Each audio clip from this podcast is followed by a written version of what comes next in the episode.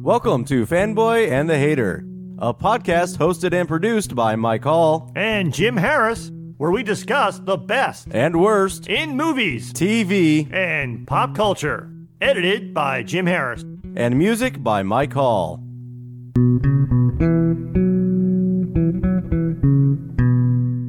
Hey, Jim. Hey, Mike. I'm going to talk to you, but I'm actually talking to the audience, but I need to be able to talk to somebody that's in the room, so I'm going to talk to you. Sounds fair. So, we went and saw Ghostbusters Afterlife, and we got into a big conversation afterwards, as we do. And one of the main parts of the conversation was on was that movie good because it was good? Or did we enjoy it because of nostalgia? That really kind of got us into a whole a whole mess of conversation about all the different remakes and reboots and adaptations and everything that have been coming out lately that seem to be really nostalgia driven. I mean, Ghostbusters aside, I mean, we got Afterlife now, which almost seems like it's in response to the reboot Ghostbusters that was terrible. And they were like, no, this is how you should have done it. And then you immediately came up with the Karate Kid series, which, as you said, it shouldn't be good, but it is. Even without nostalgia, it's good. But with nostalgia, it's really good. So I don't know. What, what do you think? What are your initial thoughts? Yeah, I've been thinking a lot about it, especially like you said, after we had seen Ghostbusters Afterlife, of how driven by nostalgia that has been, and how we've also talked about in recent episodes about, especially like the second season of The Mandalorian, was heavy nostalgia slash fan service driven.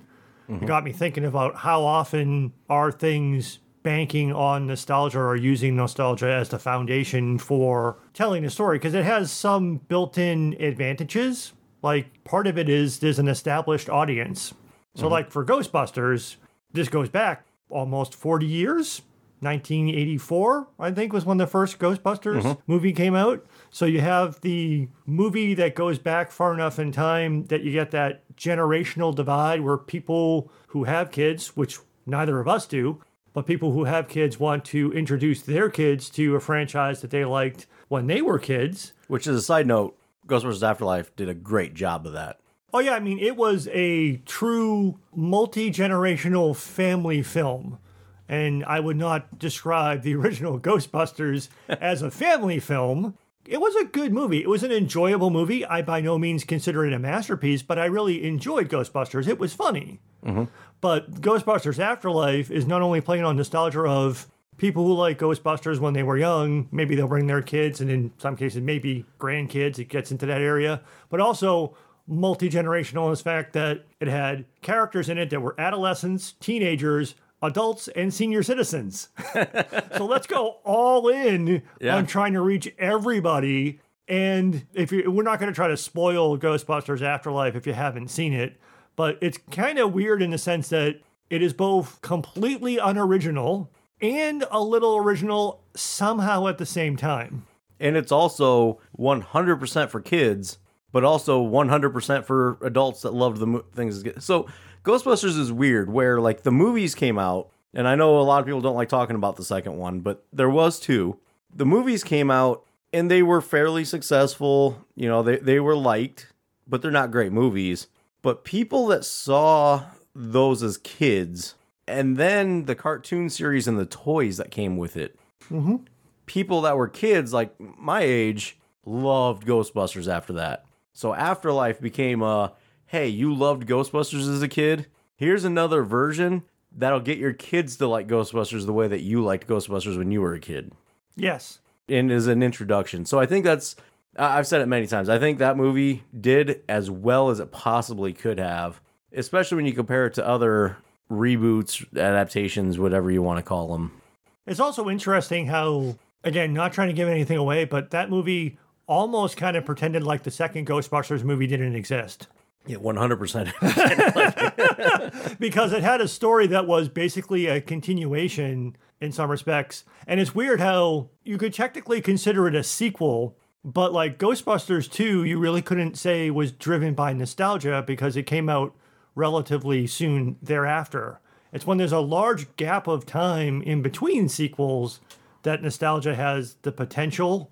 I mm-hmm. mean, to a certain extent, sequels are, are trying to bank on, hey, if you like the other movie, maybe if we make more of them, you'll keep liking them. But if there's a long gap of time, then it's it's driving you back to nostalgia. Because again, for people, I mean, I was 13 when the first Ghostbusters movie came out, and I saw it with you when I'm 50. So it, it is reminding me of me as a teenager. Mm-hmm. So it has that nostalgic effect of it's not only a movie from a long time ago, but reminding me of what I was like as a teenager, which also plays on the fact that there also are characters in the movie that are about the age that I was. Which I, I don't think it was an accident that one of the characters in the movie was like 12 years old, which was about the age I was when the first Ghostbusters came out. Well, they they kind of did that. Like Yeah. there's a, like you were saying, there's a representative in pretty much every age group in that movie. Is how old were you when the first Ghostbusters came out? They have a slot for. for and how old are you now? Exactly. Yes. Uh, so yeah, they did a very good job uh, with that. But yeah, maybe think a lot more about nostalgia in general and how much it affects things. It also was weird because as I was thinking about this topic this week, I use Roku as my streaming stick for my that I plug into my TV mm-hmm. that I connect to Netflix, Hulu, and all that other stuff. And Roku has a screensaver that is loaded with Easter eggs. So like it just has a screensaver was like there's a picture of a courthouse with a clock tower. And in case you don't get that reference, sitting in front of the courthouse is a blue police box. So you have Back to the Future and Doctor Who. Two Easter eggs for time travel y stuff. Timey wimey stuff. oh, and timey wimey. and then there's other things like you see King Kong climbing up Empire State Building. You see Godzilla coming up out of the sea. You see uh, Avengers Tower. You see the Titanic sinking. So I mean, there's all of these little cartoonish type images. It's not like movie clips or anything like that. But it's all loaded up with these things. It's like, oh, do you remember this? And it's all to to make you think about all of the references and stuff that make you somewhat nostalgic. but in that was the Titanic sinking because of Jaws. No, but Missed there- opportunity. but there is a Jaws fin in the water, but is also next to a Pirates of the Caribbean boat in front of the island of Alcatraz. it just throws a whole bunch of stuff at you. But it's one of those sort of like Where's Waldo type things of everything in the mm-hmm. screensaver is a little tiny Easter egg or hint at an old, not always old, but at a movie or a TV show. And it's sort of, mm-hmm. there are people online that like to try to go through and see if they can identify like what all of them are. So back on the subject of you know remakes, reboots ish. Mm-hmm.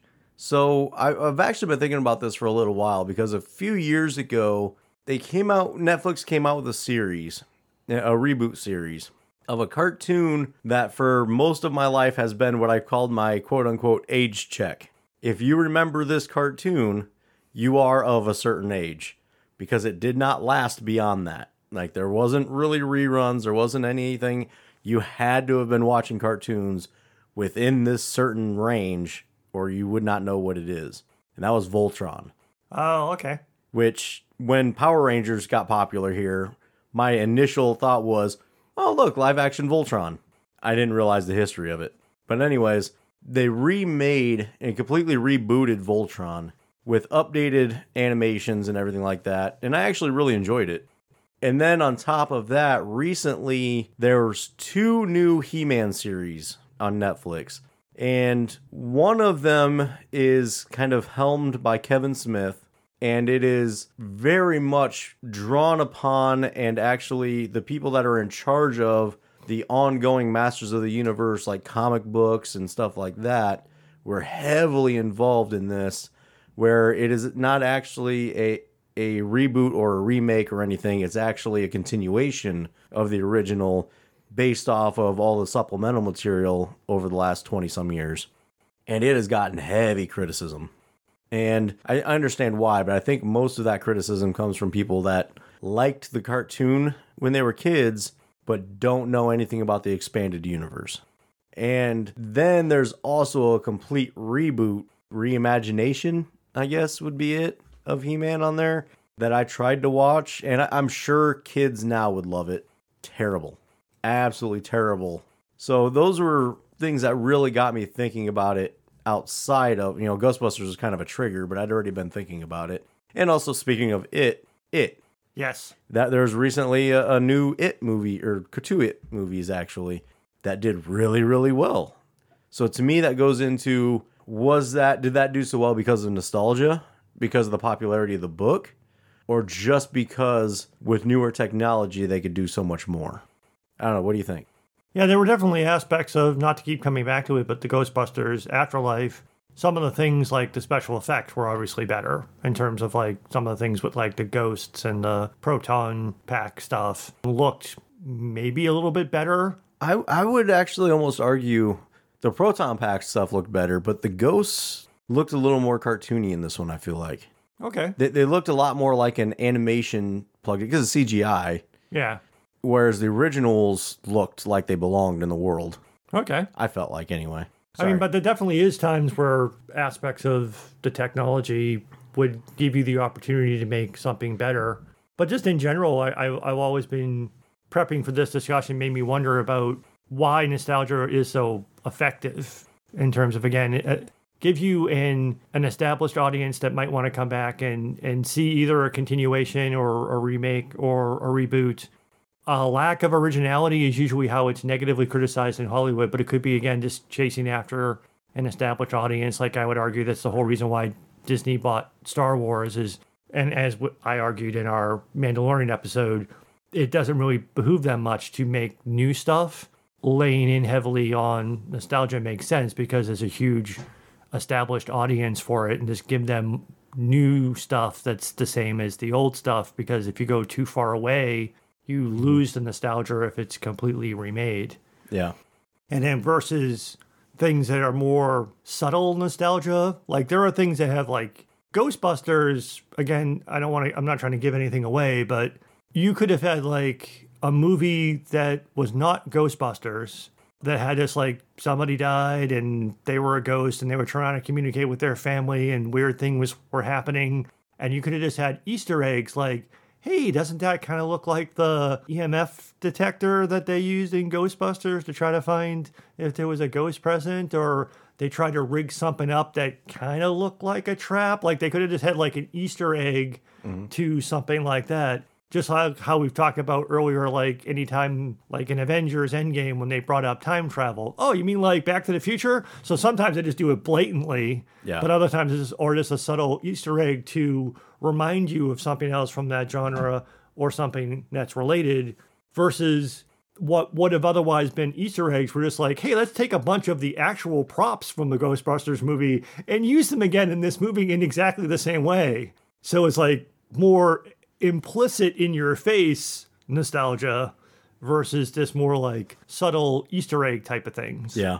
Well, and there's there's a lot of these movies, uh, a lot of things that have come out that are drawing heavy. Like you're only gonna see it because of the nostalgia. If it wasn't for the nostalgia, you wouldn't bother. But there's also a, a long list of remakes, reboots, whatever you want to call it, of movies that they were seen because of the nostalgia, but they were made because they wanted to try to make a better updated version. Before you do the better updated version, and just before we can jump off of Ghostbusters, I never agreed with this, but you had mentioned it earlier that maybe one of the reasons Ghostbusters Afterlife had the plot that it had. In part, it was also we should also mention it was a an homage to Hal Ramis who passed away. So hmm. an homage to him and also to the original director. I think he's still alive, but his Yeah, son, he had, he had a part. He produced this. yeah. So, but Hal Ramis had passed away, so his character and a direct homage to him is in the movie. So there's that part of it that's both nostalgic and for that, a lot of people didn't like the female remake of Ghostbusters. I never agreed with people who were saying that it ruined their childhood, quote unquote. Yeah, it's stupid. It's like they just made, in my opinion, I didn't like it because I didn't think it was done very good. I had no problem with the fact that it went with an all female cast.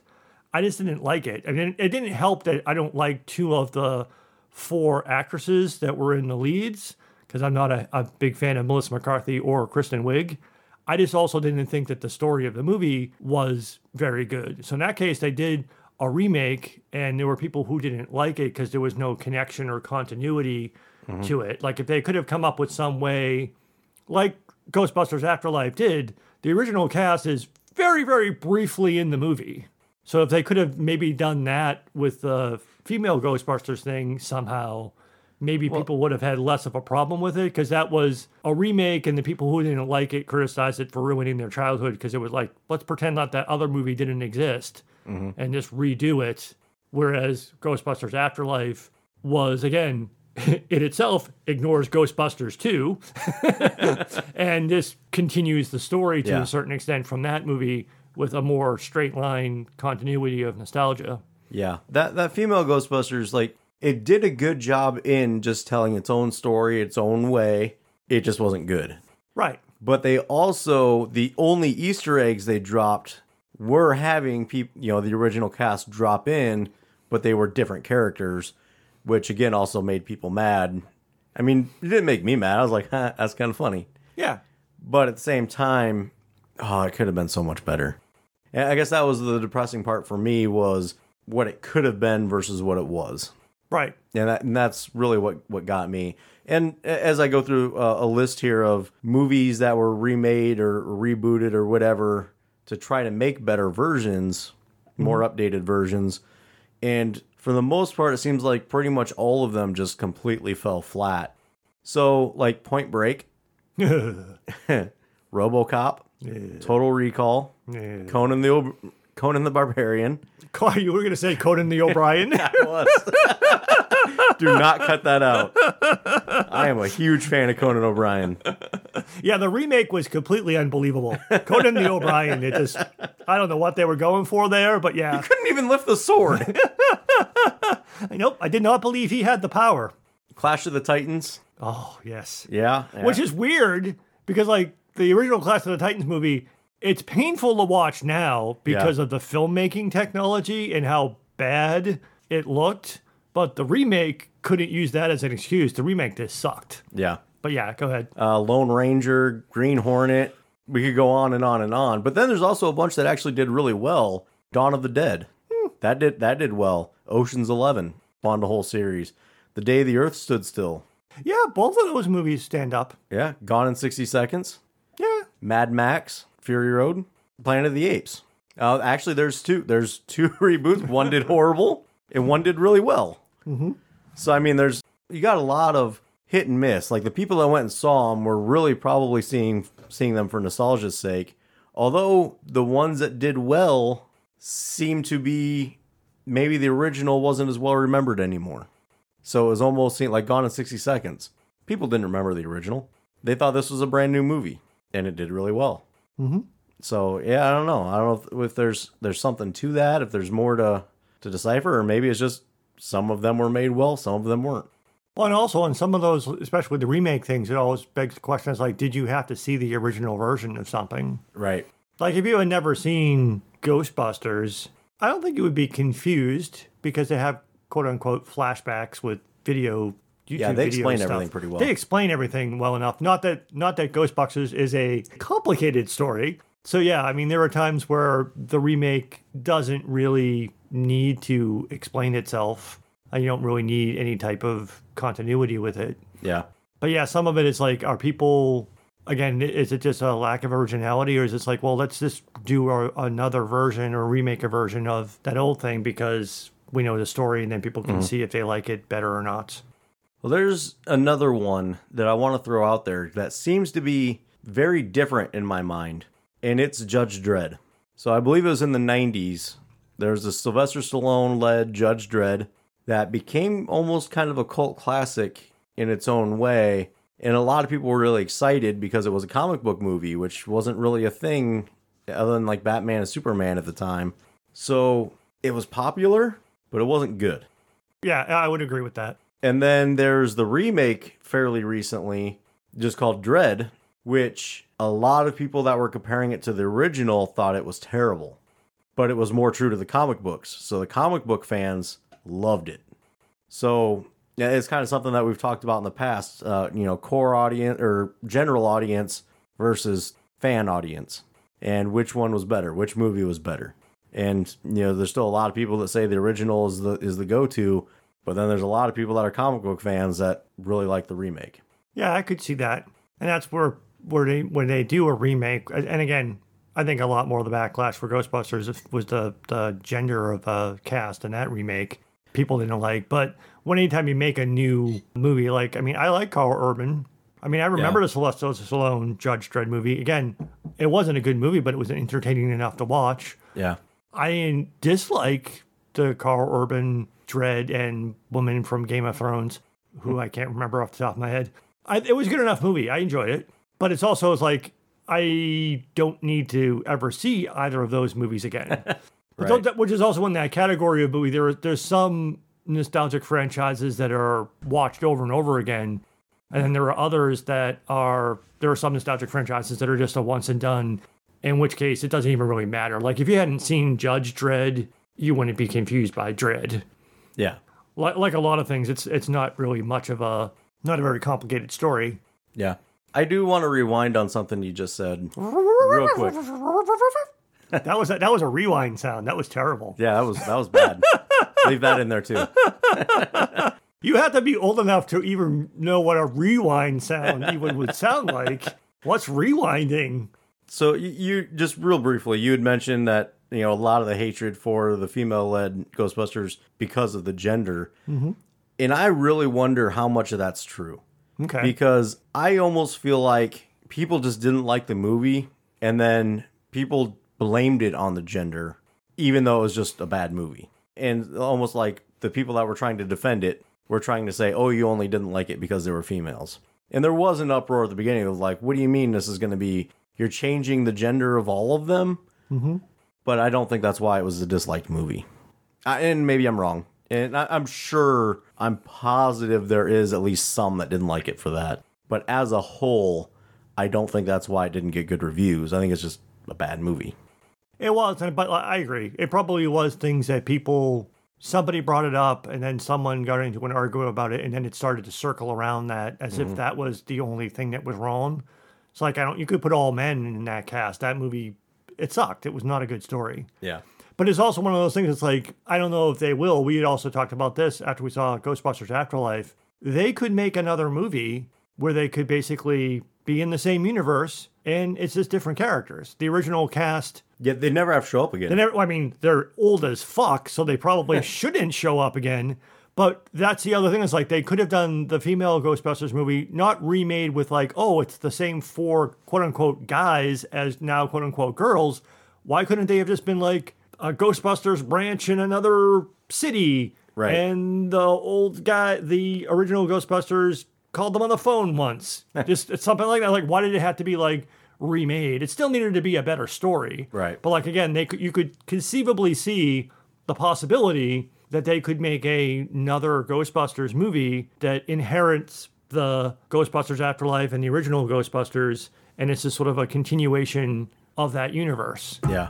Maybe with even making a joke about how they ignored the existence of Ghostbusters 2. Maybe even a joke of having like female Ghostbusters. Because that's the thing that's weird. Again, I don't mean to make it a gender thing, but the primary character of Ghostbusters Afterlife is female, 12 year old girl. Hmm? She's awesome. It really worked. It did. So I think it didn't matter. Her gender had absolutely nothing to do with the movie being good or bad. It was just, it was better. Again, surprisingly, because it was both completely unoriginal and original at the same time. Yeah. And that made it work. Yeah, again, with the Judge Dredd and Dredd things, I mean, I, I can't imagine anyone arguing who's the better actor. Sylvester Stallone is not a good actor. Karl Urban is only oh, slightly what you mean by that? Karl Urban is only slightly better, but it's also an action movie. Is like if you're watching an action movie for the acting, then I don't know why you're watching the movie. so it's a different category of movie. Same thing with Ghostbusters. It's a comedy. So I mean, it's not. I don't know. It's not something. It, that's not what you're watching the the movies for. Yeah. Well, and you you had mentioned kind of a little bit or alluded to why remake it if it's just going to be the same thing kind of thing. And so we've got a Yeah. string of recent live ada- live action adaptations of animated. So Disney's been doing a lot of them with like Aladdin and Jungle Book and Lion King, Dumbo. But also we recently had Ghost, you know, Ghost in the Shell did something, Cowboy Bebop, which you just watched, which it's fun to see the live action versions, but if it's not done exactly the same as the original, then there's a big uproar. It's like, oh, you changed a bunch of things. But then if it's done exactly the same, like in the case of Lion King, they're like, well, why did you even bother? It's exactly the same movie. Yeah, exactly. It's like if you want nostalgia, does it have to be remade exactly the same? Yeah. And if but if it's exactly the same, then what's the point? Right. Exactly. I mean, like the Cowboy Bebop example. Yeah, it's a live action ad- adaptation of an anime from over 20 years ago. It's a quirky anime, which is probably stupid to say because most anime is quirky. But a lot of the people who had negative reviews were comparing it directly with the anime and didn't like it. I didn't like it because of some of the acting was bad, some of the casting choices were poor, and some of the acting was bad. The storytelling framework was actually pretty good. It was it was more coherent and consistent than the anime was because it was only 10 episodes versus 26. But at the same time, there were things where you're never gonna, if you just tried to get a live action actor to just basically play the exact like personality of an anime character, which a lot of anime characters are kind of like over the top, mm-hmm. it's not gonna work. right. And there are, and it told its own story. It, it- obviously, it borrowed a lot. I mean, if you saw the anime, two of the not spoilers, but like two of the like the little. There's a couple of things that happen that you would not be surprised by if you saw the anime because you know what happens. Whereas if you didn't know the story, you might be more impressed by the unexpected turns that happen in a couple of the episodes. But if you've seen the anime, you know that those are coming. But they also did some of the things that were different. Mm-hmm. But overall, I would say it was it was largely as one I think one critic said it's like if you ignore trying to compare the anime to the live action, you just watch it. It's just a mediocre show. Like forget about how did it do well, what did it do differently. Just watch it straight up, which you could. You don't have to watch the anime in order to understand Cowboy Bebop. It's not very good. And then whether or not you should bother arguing of uh, over was it supposed to be exactly the same as the anime? I don't know. Like I said, the casting choices for me didn't really work. So maybe some different actors could have done a better job. Plus, it was also that weird thing again of the quirkiness. I think there were people who had never watched the anime might be confused. It's like, why is the sense of humor weird? Like, why are the characters acting weird sometimes? Is because they were actually trying to mimic the quirkiness of, of anime. Well, and in live action, it just didn't work. That could be interesting. I, I haven't watched a lot of anime, but doesn't really translate well to live action in the mannerisms. Yeah. The mannerisms, and I mean, in the case of Cowboy Bebop, the anime has a hyper sexualized character, which in the Me Too movement is not going to go over because it's a woman. So that's not going to go over really well. So, and then there's a couple of what we would now call transgender characters. The anime is from the late 90s, so that really wasn't a term. Transgender people existed back then, but we didn't really use the term transgender in the 90s. So there are some people who are both pleased and displeased with the transgender representation in Cowboy Bebop, which again is one of those weird things is you're applying contemporary politics to something from over 20 years ago where that was something that was not Not as well known. not as well known and it's also weird like the anime in part gets credit for having non-heteronormative characters in it from something that was over 20 years ago but now if it's not done right it's like it's like you can't have it both ways Yeah. so it, but again, that's the thing is like, should that have even have been included? Doesn't, and plus also the other thing that's weird, arguing over what race some of the characters would be. Oh, they made that person white, they made that person black. It was anime. There wasn't really a, there were a few characters that were specifically one race, but it's like, Yeah. eh, how close does it have to be? Yeah. Well, and there's there's another way of looking at some of that too. Now, I'm I'm gonna preface this by saying I haven't seen any of these movies, Okay. but I remember seeing a lot of the criticisms. okay. So, like for instance, when they remade Dumbo, the live action version of Dumbo, there was a lot of criticism about it's the different story. Why didn't they tell the same story? And then when Lion King came out, there was a big like it's exactly the same. But then there was you just made it creepy because in the animation the mouths moved and actually looked like they were forming words. In this one, it looks real like I, I heard some people saying like they were having nightmares almost of like the words coming out of the animals' mouths, but the animals' mouths weren't moving the right way for those words to come out Ah, and, and stuff like that. So there's, you know, just because you can doesn't mean you should. yeah, those are. I mean, I haven't seen those either. And there was like, why did they make those? Like, I could see remaking things like He Man or Cowboy Bebop. That makes more sense to me. It's like those mm-hmm. other ones. It's like, what was even the point of those? Right. Although I guess in those instances it would be more family oriented type Yeah. stuff, I guess. But yeah, some of those things it's like, yeah, I don't know understand why that was even attempted. There's also a big string for a while of trying to reboot old horror series like Friday the 13th, Nightmare on Elm Street, Halloween, Child's Play. They tried to reboot them and it didn't work. But then they made more sequels to the originals and it worked. And it's almost confusing to me of is it because they tried to remake it with a in a different way? Are they only succeeding because of nostalgia? Which then also made me start thinking about other continued series. Like you got your Rambo, your Rocky, your James Bond, Terminator, Godzilla, and even Star Wars. Would those still be making money if it wasn't for the long-standing history that those movies have? So, if say it didn't exist, say they just started trying to make a new version of James Bond right now, would it be successful? Now you could argue they have already with, with some. I mean, you got like the Bourne series. Mm-hmm. That's that's kind of similar. Jack Ryan, I believe, is that right? I haven't seen it, but that's that's fairly popular. Somewhat similar, but they're not the same. James Bond has a very specific way they do those movies that I don't think would work if not for the history. True, and and they're just basically making money off of a franchise, Right. Of people just making because again, it could just be John Smith as a spy guy. I mean, again, but because it's James Bond, it conjures up a specific, which is why people argue about should a non-British actor ever be allowed to play James Bond? It's supposed to mm-hmm. be in Her Majesty's Secret Service, but there's not really much to James Bond. It's pretty much a generic spy movie-ish thing with a couple of like nostalgic Easter eggs or just repeat things about like the martinis and cars and the gadgets and stuff like that. It's like which was spoofed a little bit with Austin Powers. Mm-hmm. But it's just sort of making money off of the back of the franchise. I guess it's technically nostalgic. I mean, some Yeah. of those James. I mean, I oh, last year during the pandemic, I binge watched like a whole bunch of Bond movies. Oh my god, are most of those horrible? Like going back to the earlier days of Bond. Yeah, that's why I don't watch them. That's, I mean, they definitely don't stand up by today's standards on, on anything like cultural standards, movie making technology, storytelling, if it- acting, acting. They're just they're really terrible. right?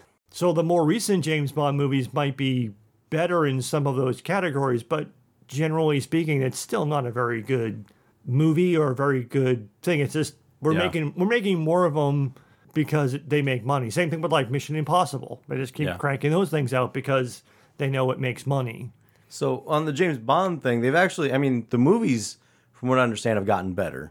You know, they, the better acting, better stories, stuff like that. You know, they've gotten better. So people keep seeing them because A, the history, but B, they're improving. But then you got the other side of things. And I'm going to throw Terminator under the bus here. A new Terminator movie comes out. Everybody collectively, that's going to suck. Well, are you going to go see it? Well, yeah, it's Terminator. Come mm-hmm. on. I mean, the originals were so good. I have to go see it. You know, maybe this one won't be the worst thing ever. Mm-hmm. And then it is, and we still go see it. Same way you think about Star Wars recently. You don't want to go see it. You're going to go see it, though. Right. You know what I mean? So, I mean, how much of that is nostalgia driven? How much of that is just morbid curiosity? Yeah, it's hard to say.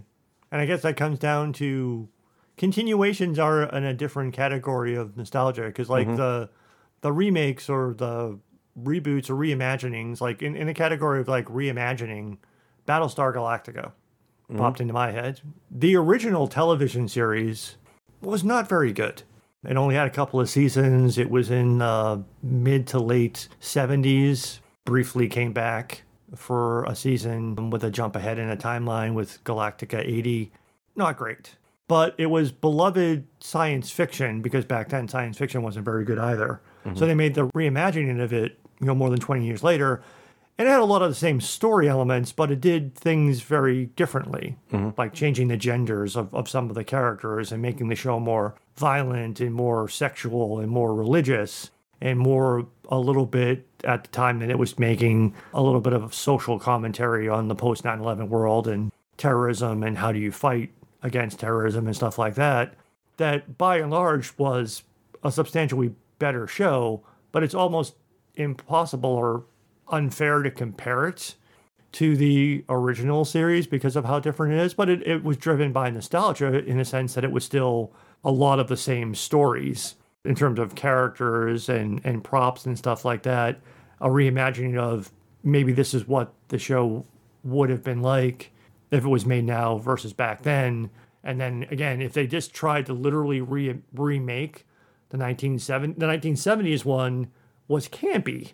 Even in the 1970s, mm-hmm. it was kind of campy. So if you just remade like a campy sci-fi type thing at the time that they remade Battlestar Galactica, people like, "Well, this doesn't make any sense. It's too campy."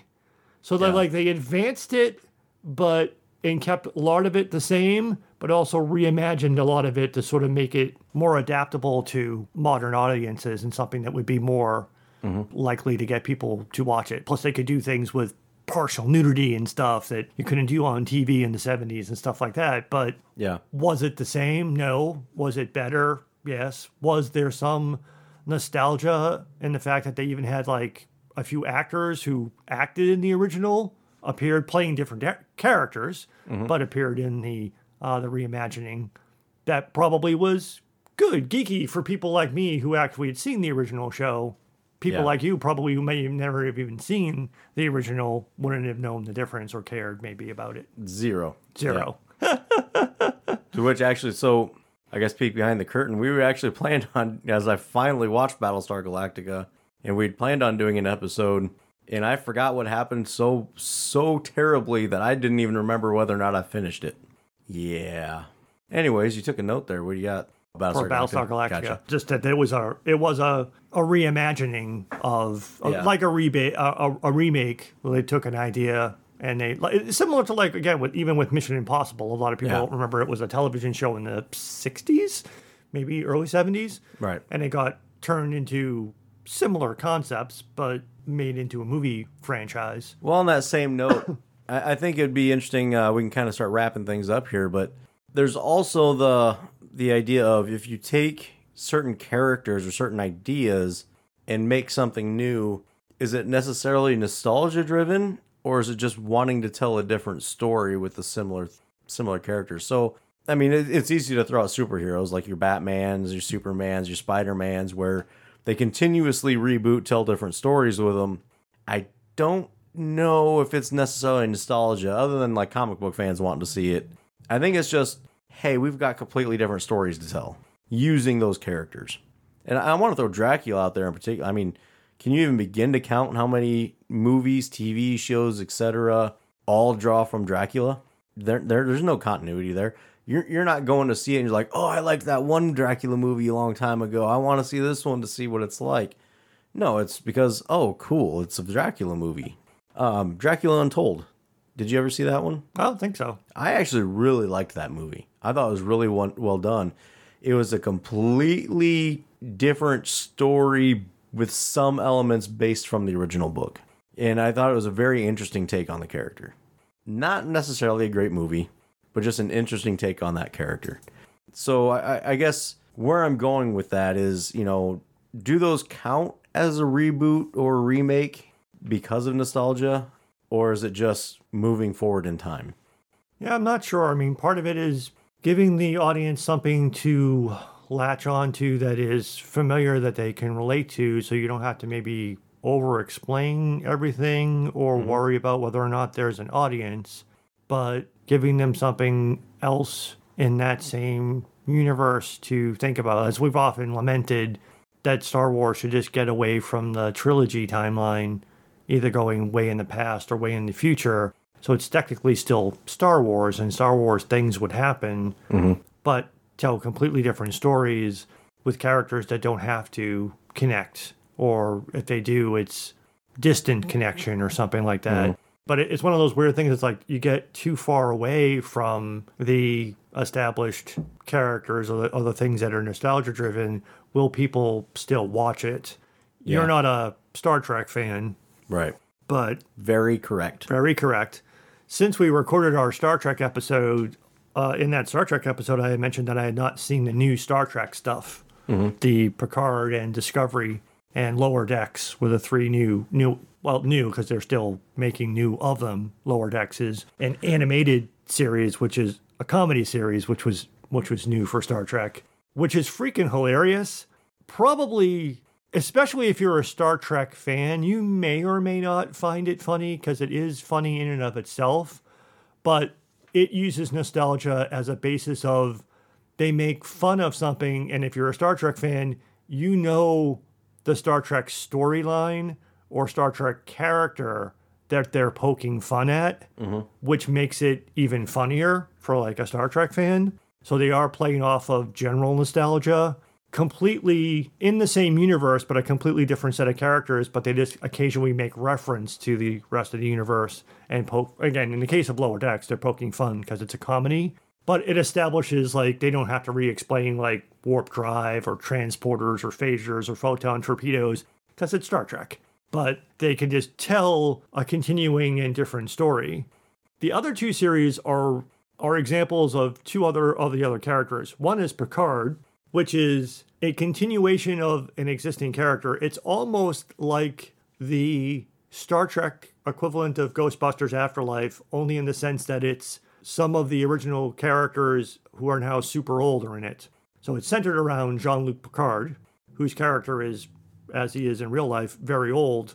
And it is a heavy nostalgic driven series based on fans of Star Trek The Next Generation, which was the series that Jean Luc Picard originated in. It also continues the storylines from some of the Next Generation movies while also incorporating characters and storylines from other Star Trek spin off series of The Next Generation, from Voyager and from Deep Space Nine. And it is huge nostalgia, fan service driven, and I enjoyed it up until the end of the first season when the story's conclusion, from my opinion, was just fucking stupid. And I have no intention of watching the second season because it's going off on another stupid Star Trek trope involving time travel, which is something that Star Trek falls back on too much. But it's completely are you a fan of Jean Luc Picard? Then you'll watch it. And it's just loaded with references to what came before because it's the same actor playing the same character from what came before. Mm-hmm. Then you have Discovery, which at first I was like, what the fuck are they doing? Discovery starts out set before James T. Kirk, which is before Jean Luc Picard. So it starts out in the past, even before Star Trek, the original series. So going back to a point in time that we actually haven't seen much of, uh, never seen anything of in TVs or movies. And then it comes right up to the James T. Kirk era. And we even get some characters like Spock who show up. So it's like, oh, it's nostalgic. And for the original series, mild spoiler if you haven't seen Discovery, it then jumps into the future Back to the Future? not back to the future. It jumps ahead of the Star Trek timeline of everything. So at first, it's it's early seasons play off of nostalgia because it's just before James T. Kirk. So it's kind of like the Star Star Wars thing I said. Can you go outside the timeline of the trilogies? They go pre Kirk, which is pre the original series. Then they jump post everything else, a thousand years or so in the future, so that all of the Star Trek characters and timeline that we know are all dead. So it's actually done this weird thing. That sounds great. it's nostalgia driven, but it also does the best of all worlds. You're familiar with the universe because it's Star Trek, It's just before the Star Trek you know, and then it jumps ahead beyond the Star Trek that you do know. It's not great. It's kind of messy, mm-hmm. but it's, an enjoyable mix of nostalgic elements that kind of combines everything we just talked about. That is not a remake, it's a prequel and a sequel combined in the same series. Hmm. So it's an all It's an awkward. It's an awkward awkward. but obviously, it's drawing heavily on nostalgia, and and it has the same problems that a lot of times we talk about in Star Wars and other things. It's like when it's in the pre-Kirk times, like there are things it can't do because there are things it can't violate. It's like there's canon. You can't kill Spock, for example, because we know he doesn't die because he's Right. in the future. But then they jump ahead of the timeline to a part where we have no idea what happens. So now they're at a point where they can do whatever they want. As long as they don't reference something from the past that didn't happen, or that would change what Right. happened. Yeah, if they reference, yeah, as long as they don't reference something, change the context or something like that of something that happened. So now they're in a storytelling space where they can do whatever they want, whereas they started out in a space that was very boxed in. As long as they don't say like, "Hey, remember that time where Kirk had the Enterprise destroyed by a giant space squid?" Yes, they can't cross the Star Trek and Star Wars uh, universes together. But they also have that thing, though. So they started off with the, they had to be very careful because they couldn't do certain things. And now they've jumped ahead to be able, so they were originally boxed in, and now they have something that's somewhat open ended where they can do almost whatever they want because they've jumped beyond the timeline. So it's kind of like, so they're thinking outside of the box. Kind of. I mean, again, it's still, it's also interesting too because it has one of the other things you were talking about is how sometimes nostalgia can be used to make a better version of a movie. Like an easy Star Wars uh, related example would be the Darth Vader scene in Rogue One was fucking awesome. And that would have been a much better scene than the scene that we got of Darth Vader in A New Hope. But they Yeah. couldn't make that kick ass scene in 1977, but they Yeah. could when they did Rogue One. In Discovery, the technology, you have to kind of let it go. It's set before the original series, which was set in the 1960s, which had really crappy technology. But it has technology that's more like modern day technology, which is obviously better than the technology of the next generation, which was set back in the late 80s, early 90s. Mm-hmm. But you just have to kind of let that go. I mean, the ships look, the technology, the way that they have gesture driven screens and virtual reality environments and stuff like that, everything just looks the way that the future should have looked back in the 1960s series, but they mm-hmm. couldn't have done that because the technology wasn't there yet. I mean, you, to say that about the computers in Star Wars too. Yeah, exactly. So you yeah, if you just let that go, that that part doesn't quite make sense. So sometimes they have to make the technology dumber so that it's not non-canonical and so mm-hmm. that it doesn't break the nostalgia thing. But at the same time, you're like, yeah, you should still make the computer screens look better and some of the other technology work better because we have technology now that Yeah. is beyond what was being shown in, in Star Trek. So it's an interesting vehicle that combines, I think, all of the elements, Discovery at least, mm-hmm. that series combines a lot of the elements that we were talking about in terms of it's nostalgia driven, but also opens up the availability for continuing stories with different characters. So you said Star Trek, and my mind just started wandering. Yes. And of course, I ended up started to think about a completely different series, Teenage Mutant Ninja Turtles. I don't think I've ever heard of them. so I think they are the the animated Teenage Mutant Ninja Turtles. I think is kind of unique in the fact that over the past oh what almost forty years, there hasn't really been a gap. They have a series going until it just kind of runs out of stories that it wants to tell and that, and then they just start over. And you know, different animation style, different stories, different ways the characters interact. I mean, there's still kind of a core, so it's the same but very different. And every time they do that, there's a little bit of, well, those aren't my turtles, but it's better. Did they make a, a Donna Tello that's a woman? Sorry. so you know, you say that, but I'm I'm sure you probably don't even realize. Did you know after the first movies, like live action movies that came out, mm-hmm. there was actually a live action series There was? that had a fifth turtle that was a female. I did not know that. Yeah. Yeah. do yourself a favor and do not watch it. Now, did you like? I mean, you. were- I, I saw both. I mean, I don't know if I've seen them all, but the live action adaptation of the Teenage Mutant Ninja Turtles. Did you like those? Which ones, the originals or the newer? Both. Yes. so I was huge in Teenage Mutant Ninja Turtles when I was a kid. Mm-hmm.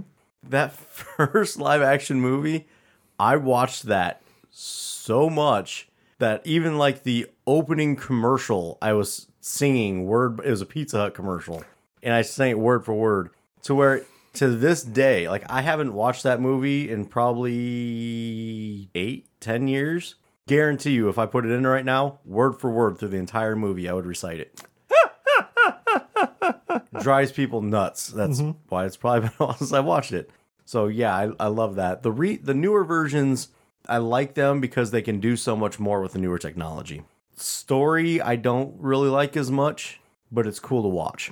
You know, kind of like the Transformers movies, which we should have mm-hmm. mentioned a long time ago. Yeah. They're cool to watch, but they're not good. yeah. And if it wasn't for the cartoons that we all loved in in the 80s, 70s even, I don't remember. 70s, 80s. Yeah. There's no way in hell they would have made more than one of those movies. But they keep going. But yeah, Teenage Mutant Ninja Turtles, the animated, like I said, it's no, I recently went back, like I bought the box set of the original cartoons from when I was a kid and uh tried to show them to some kids. They don't hold up. they were kind of some of the worst things I've ever seen in my life. as an adult. But then I'm, you know, watching the newer series, I'm like, they, they keep updating it for the times. So like they run out of story, they start over with a different version that's a little more up to date, and they just keep going with it. And I think it works. It works really well. I mean, it kind of goes along with a continued series, but like you, you talk about a lot of the other continued series, like, you know, your Rocky, your Rambo, Godzilla, even, like, they don't change that much. It's kind of the same thing. Although it did change the gender of Godzilla. Yeah, because there was Son of Godzilla, where they said that Godzilla was a female, but then that's been largely ignored in every other anything since then. Yeah, that does, did upset me. I'm going to let you talk about what you just wrote down while I cry. Okay. I was just thinking, for some reason, it popped through my head the idea of what I had talked about before about whether you go directly at something with nostalgia, they use it as the blueprint for like a remake or something like that, versus just loading up Easter eggs in something. Mm-hmm.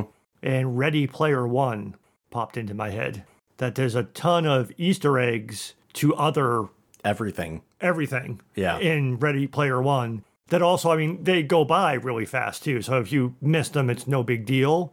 But there have been a lot of people who were geeked out about that. that that's not the only example, but there have been lots of movies, similar movies to that. Was like, oh, did you catch all of these Easter eggs to all of these mm-hmm. other movies, video games, TV shows, and stuff like that? Well, in that one particular, there was so many people were so fascinated and excited by it. Uh, there's a whole group of people that watched it in slow motion just to pick out all of the Easter eggs that were in it. Was it a good movie? Who's to say? But it was awesome just for that. Yeah, it popped into my head as an example of not because it was remaking any of those movies or anything. It just had loaded up the Easter eggs of a bunch of stuff. Like you said, it, that all of that nostalgia, especially like you said, the people who watched the movie in slow motion, probably was one of the more enjoyable parts of the movie for people. Yeah. So, uh, hey, hey, Jim, you you you remember that that time where we ran out of things to say, so we ended the episode? Yeah, yeah, I remember that time. Yeah, we should do that. Thank you for listening to Fanboy and the Hater. We really appreciate it and would love to hear your feedback. Give us a rating, write a review, Reach out to us on Twitter at Fanboy and Hater. email us at thefanboyandthehater at gmail.com. You can find all of our episodes on our website, fanboyandhater.podbean.com, That's P O D B E A N. where you can download the free Podbean mobile app for Android and iOS, You can also find us on all major podcast platforms, including Apple Podcasts, Google Podcasts, Stitcher, Spotify. iHeartRadio, and many more. Once again, thanks for listening to The Fanboy and the Hater.